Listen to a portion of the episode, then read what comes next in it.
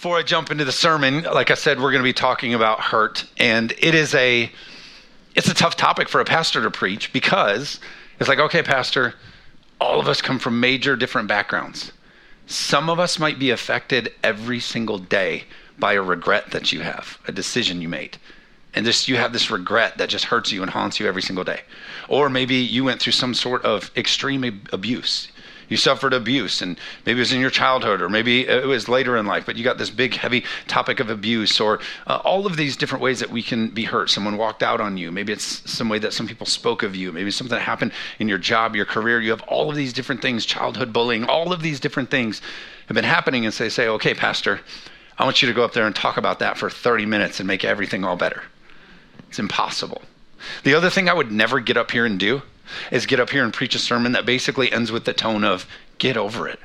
Just move on already. Get over it. Do better. Right? What a huge disservice to all of the different hurts and things that have happened to all of us. However, the heart of a pastor, and I know the heart of God, is to be able to get up in front of people and say, guess what? You can move on. You can be better. God is the God of restoration, and He takes broken things and He makes them new. Can I get an amen? Yeah uh, when we were first considering what we would name this church. Uh, it was about the time Grand Rapids ArtPrize was happening uh, down at the DeVos place, and one of the the winnings, the winners uh, of that was, if some of you might remember, it was that just beautiful mosaic, mosaic being broken pieces, um, Jesus painting. I think it was right in the DeVos place. And it won that year, but just this huge, elaborate, all these broken pieces made just this beautiful thing.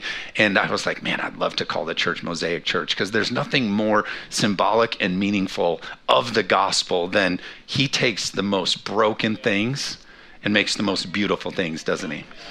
But we got to do our part in that.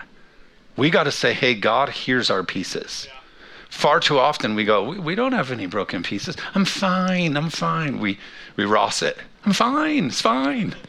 Everything's good. And God's like, no, no, I need the pieces to make something. And so today we're going to talk about giving him those pieces, giving him the broken things. What are those regrets that haunt you?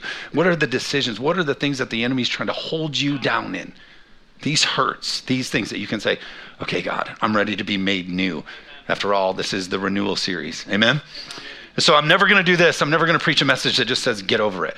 But I hope by the end of the day, I can raise a question mark over your life where you go, you know what?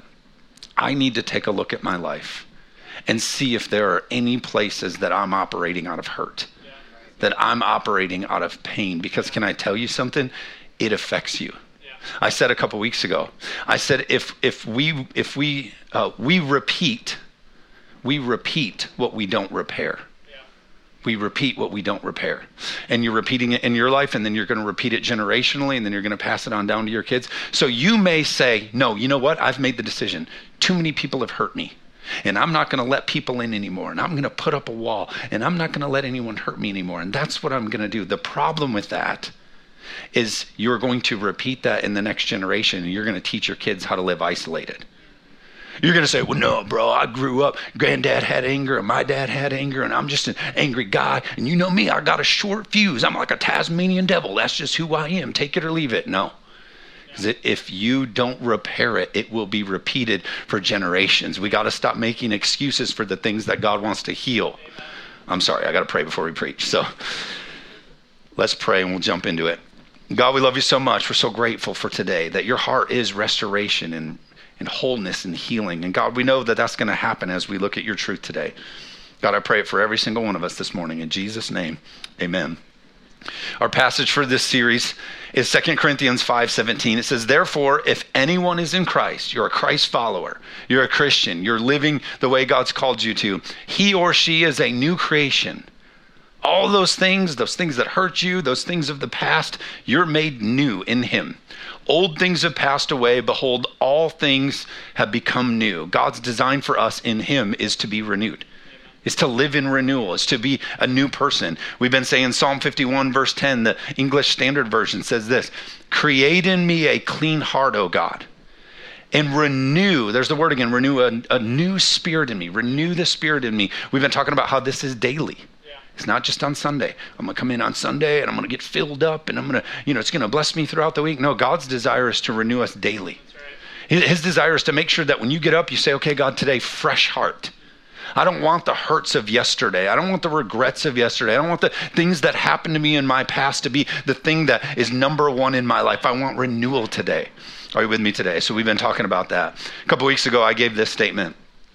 I said, We can't stop dreaming just because we had a nightmare this thing that happened in our life, this scary thing that's happened to us, again, whether it be abuse or a regret or some side of hurt or rejection, this nightmare that we experience can't be the thing that causes us to stop dreaming with God and believing, like as Cody was just leading us in, that He's not done yet. He's got a great story for us. I'm not going to let this nightmare cause me to stop dreaming that His plans are good for me. Are you with me? We said it this way a couple weeks ago. If you don't deal with the trauma of your past, your friends, family, and children will have to deal with it in their future. We need to get healed. One of the examples is this I got this Apple Watch here, and um, I've had an Apple Watch for like seven years. Been wearing this thing, and um, none of my internal organs work anymore. They're all fried by the radiation, according to Peasley's. But uh, I've been wearing it for seven years. Okay, and uh, and so I, I love this watch. It's a great watch, but I've had a problem for seven years with this watch. And it's the fact that there's no way to lock the screen. And so you get in the shower and it starts showering on the watch and it starts opening the weather, changing my calendar, rearranging all these things. And I'm like, ah, how do you lock the screen? But I do know about the water ejection feature. The water ejection feature, let me just show you this, is you click here, and when you get out of the shower, you go to the water droplet, then you hold the top crown, makes a little noise and it's supposed to spit any water that got into the little things out so that you don't have problems. For seven years, after every shower, I very responsibly ejected the water. But for seven years, I've also complained about there's no way to lock the screen until I just learned several days ago that the water ejection mode is actually a screen lock for the shower. I've been doing the second part, but out of order. I should have left it in the water lock mode the entire shower. Major revelation to me. I was changed forever, right? So I come into the office, and Cody and Doug are in my office. I'm like, guys, my life has changed. And Cody's like, 21 days of prayer and fasting, right? I was like, no, dude. Water ejection mode on my He's like, What are you talking about? And I explained it to him. I was like, Dude, I didn't know that you put it in water injection mode for the whole shower and then it doesn't touch the screen. And then when you get out, you let it spit out the water. And he's like, You didn't know that? And then he goes over to Doug. He's like, Doug, because Doug has an Apple Watch too, got it about the same time as me. He goes over to Doug, This guy's an idiot, right? Doesn't even know that, right, Doug? And Doug's like, I didn't know that either. I knew about water ejection, but I didn't know that it did the mode in the shower. Cody's like, How did you not know that? And he's like, because Josh is the one who told me about water ejection mode. I'll say it like this Doug wasn't functioning properly into his full potential because his dysfunction was handed down to him. This is what we're doing if we don't get our hurts healed.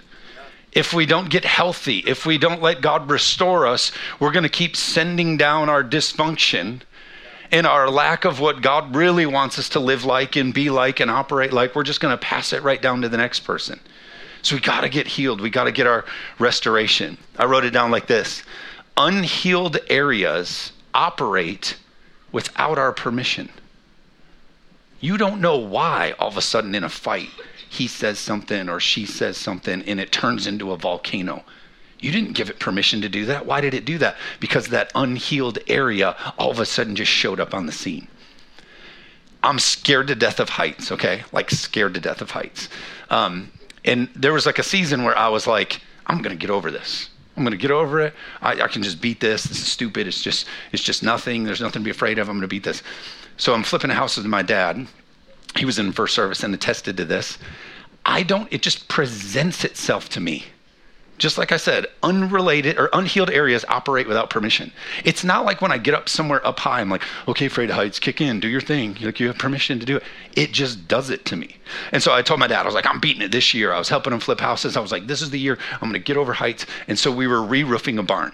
And I can climb up the ladder, I can hang Christmas decorations, but like if I have to climb up off the ladder and then look down and climb back off, doesn't happen. So I'm not joking you. I, I said, Dad, you got to help me. I'm going to get on and I'm going to get up on the roof and I'm going to I'm going to beat heights. I'm going to do this. My dad must have been so ashamed of his son.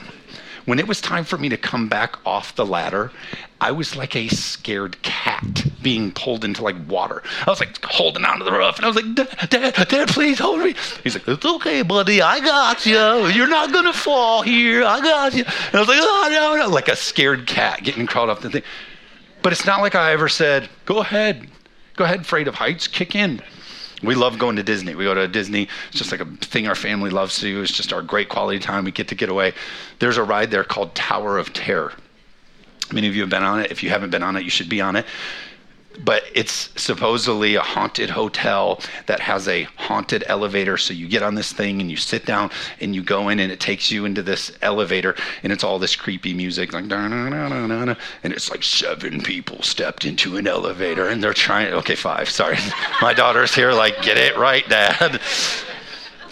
And so none of the da da da darkness, none of that scares me. So it takes you way up to the top of this building, and then without warning ah, like you just start falling, everybody's screaming, and then it stops you, and then it also pulls you up at the same speed, which why is pulling you up scary? I don't know, but it's as scary to people, right? That part I'm fine with, totally fine with all of that. But then you get to the highest point of it, and they open a window and they you then see that you're at the top of the top. I forget how many stories it is. 13. I promise she knows her Bible this well too. So you're 13 stories up, you're all the way up here. They open this window, and way out there is tiny little Slinky Dog Dash ride. All these little things are all the way out there. I don't give myself, it's not like I say to my fear, okay, you have permission to be scared. It just does it. Opens, everybody's like, oh, Hollywood. I'm like, oh my God. and then they drop you. It's the same thing with like our hurts and our hangups and the things that are holding us back. It's not like all of a sudden you give them permission, but they're there. And if we don't get them healed, they're going to automatically present themselves in your life. Are you with me today? There's a story here that we see sort of walking through healing and moving on. There's a story of Jacob, whose name is uh, later Israel. But we see Jacob, where we first pick up in his story, is uh, he's traveling and he gets to a well and he meets this girl, Rachel. She comes up and, and she's at the well. And the scripture tells us that he's just smitten by her. He's completely in love with her exactly in that moment. So much so that the scripture says, right upon meeting her, he grabs her and kisses her. Now, I don't recommend that upon your first meeting. The scripture also says that after he kissed her, he immediately starts crying which is an example that we can pretty much chalk it up to the fact that he was probably homeschooled. Kissed her and started crying. Sounds like a homeschool kid. But he kisses her. He kisses her. I was homeschooled. I can make that joke, okay? So he kisses her. But the scripture says he, he never gets over her. He's constantly pursuing her. God's hand is on this relationship. He goes to the father and he says, I want to marry Rachel. And the father says, Okay, seven years of free labor to me and you can marry Rachel.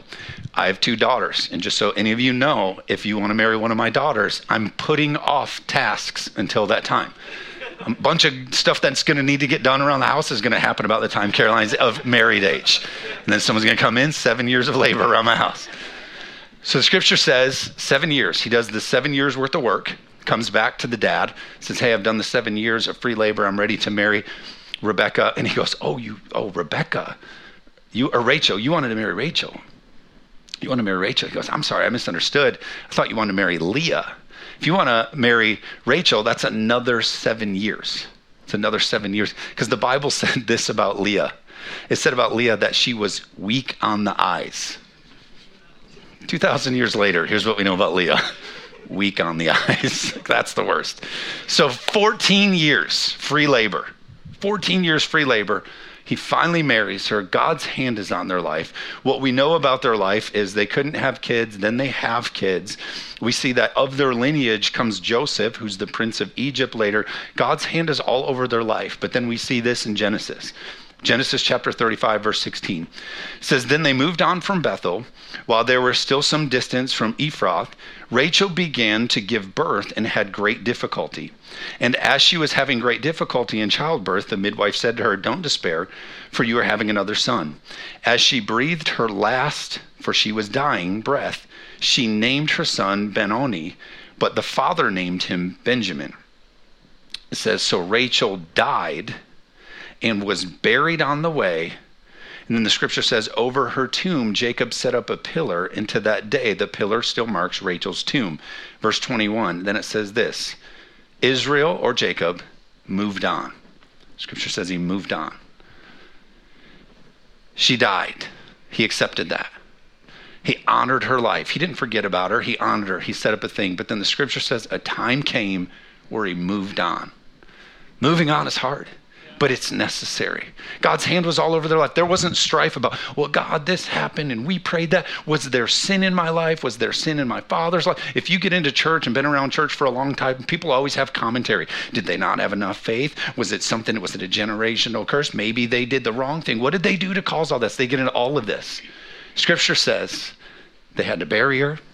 Scripture says he honored her, but then there was a time where he moved on. I mean, you know what I'm talking about? Point number one is this accepting reality doesn't determine the level of your faith. Sometimes, hear me in this, this is kind of my, my deepest part of the sermon. Sometimes, in this faith based culture that we live in, sometimes in our we're going after God and we're believing He's going to restore and He's going to do it and He's going to turn it around. He's we believe all of this. Sometimes they don't get healed and they die. Sometimes the marriage doesn't get restored and divorce happens. Sometimes the business doesn't see breakthrough and files for bankruptcy. And that isn't a deterrent of or that isn't a sign of your faith if you accept that if you understand that and you move on that has nothing to do with your level of faith can i get an amen today sometimes i wrote it down like this accepting reality doesn't determine the level of your faith it does determine the potential of your future accepting the reality of what happened here and this hurts the miscarriage happened the divorce happened. The addiction never got overcome, and so therefore we had to leave. Accepting that and moving on is okay. Because if we don't accept it and we're constantly in regret and we're constantly wondering or we're constantly staying in dysfunction, it will hurt the potential of our futures. Is that clear? I've had so many times in my life where I just have to understand this is the reality. But my future and my potential is different than this reality. Here's an example I've stood over the caskets of my best friends who I prayed healing for and signs and wonders in the miraculous. And I had to eventually accept the reality that they died. I've also sat with people in their marriages, and I've had to sit at those tables and say, This marriage is dead. You have to leave this situation. It's abusive and unhealthy, and I do accept the reality that you can't keep going this way. Now, if I'm not careful about the future, what the enemy would try to do is next time somebody needs supernatural miracle prayers prayed, if all I think about is this one reality, it will change the way I act in the future. And so the enemy would say, Don't pray again. Remember, they die. Don't pray the miraculous. Don't pray for signs and wonder. They die.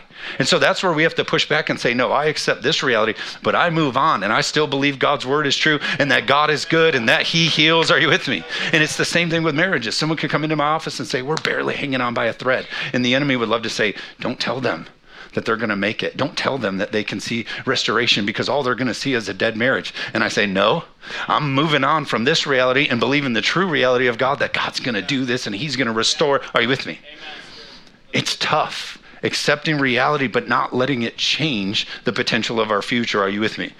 That's why Ecclesiastes 3:1 says this, there is a time for everything and a season for every activity under the heavens sometimes you're meant to live and thrive, and then sometimes it doesn't work the way that we thought it was going to work.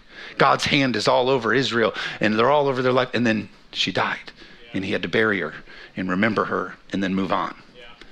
And so these seasons are, are tough to understand. I wrote it down this way.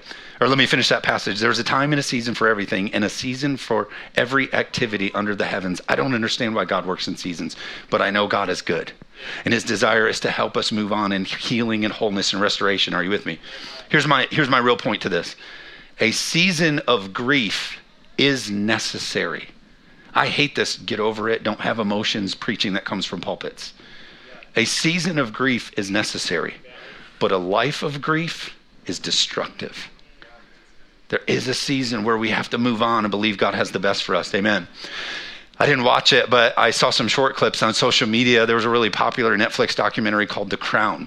Many of you probably watched it. It was about the British monarchy, more so featuring Queen Elizabeth. But before Queen Elizabeth was her great grandmother, Queen Victoria. She ruled the British Empire from 1837 uh, to 1901.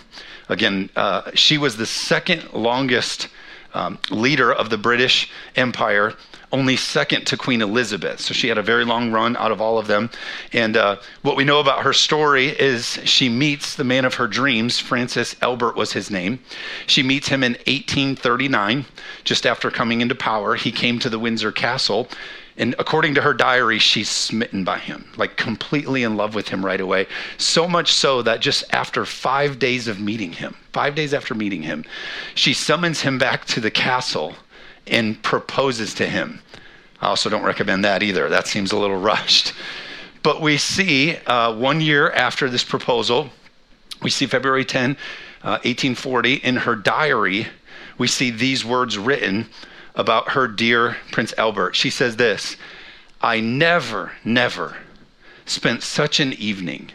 My dearest dear Albert, his excessive love and affection gave me feelings of heavenly love and happiness I never could have hoped I have felt before. He clasped me in his arms and we kissed each other again and again. I got a lot of the ladies' attention in here, but his beauty, his sweetness, and gentleness. Really, how can I ever be thankful enough to have such a husband? Oh, this is the happiest day of my life. Oh gosh, wait. This is Jess's diary. I'm so embarrassed. I pulled the wrong one. Wait a second. Whoops. That's embarrassing. So, nine months later, nine months later, Caroline is like, What? nine months later, without even having to tell you, nine months later after this, they have their first child, who she names after herself, Princess Victoria, and they go on to have nine children. The tragedy of this story is that after 21 years of raising these children, uh, Prince Albert falls sick and dies to the typhoid fever. He dies. And as they begin to look under the account of her life and how she reacts to all of this, the story tells us that every single day she couldn't move on. She couldn't move on as we saw Jacob do, Israel do. We, could, we couldn't, couldn't see him moving on. And so every single day she stayed in this unhealthy place of all of the maids and all of the caretakers. Uh, every single day they redid his linens in his room, even though he wasn't there. They put out all his clothes every single day. They prepared meals for him. They poured basins for him to be able to shave every day. They put everything together every single day. She put all of this care and attention into this function, even though he wouldn't be there. She couldn't move on. She rarely left. Although she was the leader of this empire, she rarely left. She went on to be known as the Widow of Windsor, and every time she was seen, she was wearing black. Her life was defined by tragedy and hurt. She missed the destiny and the purpose because she couldn't move on and get healing and wholeness. It's the same thing in our life. We have to be these people who don't just get stuck in this, but we trust God that He can heal us and move us on because He's got great te- destiny and purpose for us. Can I get an amen? I wrote it down like this Too many people let the loss of one thing in their life become the loss of everything in their life. And I'm so sad that that happened to you. And I wish that this thing, and I'm not downplaying any of these things that happened to you. I know they're real and many of them traumatic. And I wish none of those things ever happened to you. But you can't let those one things, those one situations cost you everything. Can I get an amen today? Moving on isn't about forgetting what has been lost, it's about focusing on what you have left. She had these royal kids to raise. She had all of this potential in front of her. It wasn't about forgetting what she lost, but it's about focusing on what you have left. That's why Isaiah, and I read this to you often, that's why the book of Isaiah 43, verse 18 says, Forget the former things. Do not dwell on the past. See, I'm doing a new thing. I have new things ahead for you. Now it springs up. Do you not perceive it? I'm making a way in the wilderness and streams in the wasteland. The wilderness is hard and wastelands are gross. But God is saying, notice that I can do something new in that. It's not forgetting, it's not forgetting about the one that you loved or that thing. It's about moving on and trusting that God has new for us. Are you with me today? Point number two is this guarding slash defending your hurt will hurt you more. When we're these people that it's time to get help, it's time to get healing, it's time to move on and get into this wholeness, when we're those people that say, no, no, no, don't touch me. Like our kids when they get hurt, don't touch it. Don't touch it. And someone's coming and say, No, I got to help you. I got to get you whole. I see so many people guard and defend and say, Stay away. Let me stay in my hurting. Let me stay in this thing. You don't understand. Let me stay in this thing. That's going to hurt you more than it helps you. Can I get an amen? A couple weeks ago, the kids were blowing up my phone. I'm here at the office. They're going crazy, blowing up my phone. They're all calling me from their phones, and I'm like, oh, I, this I better answer, you know. And so I answer, and it's my son. He's like, Dad, we were throwing the ball, and Sully, we got a two year old golden retriever, he took off to get the ball, and then he just started yelping and screaming, and he hasn't moved. And I thought, oh no, because my other golden retriever, when he was 12 years old, took off running in sand and blew out his ACL and MCL. Very expensive surgery. Many of the times they don't really come out of it and, and get healed. And so I thought, oh my gosh, he blew out his MCL and ACL, and he's only two years old. Like, this is terrible. So I run home. He hasn't moved in the 10 minutes it takes me to get home. I finally get him into the house, but we talk to the vet, and they say, listen, it's very important, very, very important that he doesn't run, move, play, try to jump on anything because over 60% of the time when a dog injures that leg, they blow out the other leg. Because when they're trying to guard this one, they hurt other areas over here. When you're guarding and defending and trying to hold on to a hurt, I'm telling you, you're blowing out other areas of your life at the same time. When we say, no, this is my hurt, this is my thing, this is my journey, I'm not going to get healing over here, the vet was like, oh, he could have spine issues, he could have hip issues. You have to get this healed now or it's going to hurt other areas. Are you with me? I frequent the Peasleys, they're here right now, and I'll go into the Peasley office and I'll say, hey, I got this thing, it's hurting, whatever. Last year I went in toward the end of golf season. I was like, my wrist is really hurting, like the base of my thumb is really hurting. It might be from golf. I got, you know, I got this thing, and um, and he's like, okay. And so Andrew uh, sees me, and they're great most of the time. And so he goes, uh, he's like, okay. And I said, it's right here, my wrist, and it's like at the base of my thumb. And he's like, okay. And he starts messing with my shoulder and my elbow. And I'm like, I said it was my wrist and my thumb. And he's like jacking around up here and in my elbow. And I'm like, dude, it's right here. He's like, no, a lot of times when you have injuries here or somewhere else, it's actually affecting somebody uh, somewhere else first. I'm like, okay, fine, just fix it, you hippie. I need this to be, you know, like. But Jesus, think about this Jesus, when he's laying out communion, the Lord's Supper, he says, do this often. Take communion, receive communion, remember me. He says, do this often. But in that, he says, Every time you do this, he says, let a man or woman examine themselves. Every single time, and he said, do this often, which means check yourself out often to see do you have a hurting area? Examine your life. Like are there unhealed areas? Do you have traumatic traumatic situations that are affecting your life that could be handed down generationally? God wants to renew and restore those areas. Are you with me? What's this regret? If you were to examine your life maybe this regret is really haunting you and hindering the decisions you make now.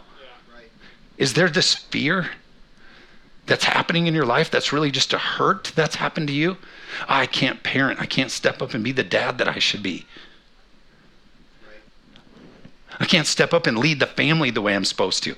I, I, can't be the man God's called me to be. And so I shrink back and I let my wife do everything and I let everybody else lead and the pastor lead and the kids' ministry lead. I really wish I could step up and be the man that I'm called to be in my family, but I have this fear of failure because of maybe the way my dad treated me or a grandparent or a coworker. So I can't step into. So instead, I just numb it and I drink and I smoke and I veg out and I sit back and I let everybody else do it. Really, because I have this unhealed area, which is fear of failure. Am I telling the truth today? Instead, we say, God, help me, heal me. I'm going to examine myself. You told me to do it often. Why? Because God wants to heal us. Can I get an amen today? God will not change slash heal what you are unwilling to confront. You know what I wish I could do? Pray a prayer and never go see another counselor. Sorry, mother in law. I know you're a counselor. I, you know what would be so much easier? God, I know you love me. Please help me stop being a jerk. And then I'm not a jerk anymore. But instead, I have to go pay to a professional and listen to, I have to confront why I'm a jerk. Thank you for not amening. but think about that. It would be so much easier. Oh, please take this jerkness away from me. It's so much harder to go sit before somebody and say, Help me confront why I have anger.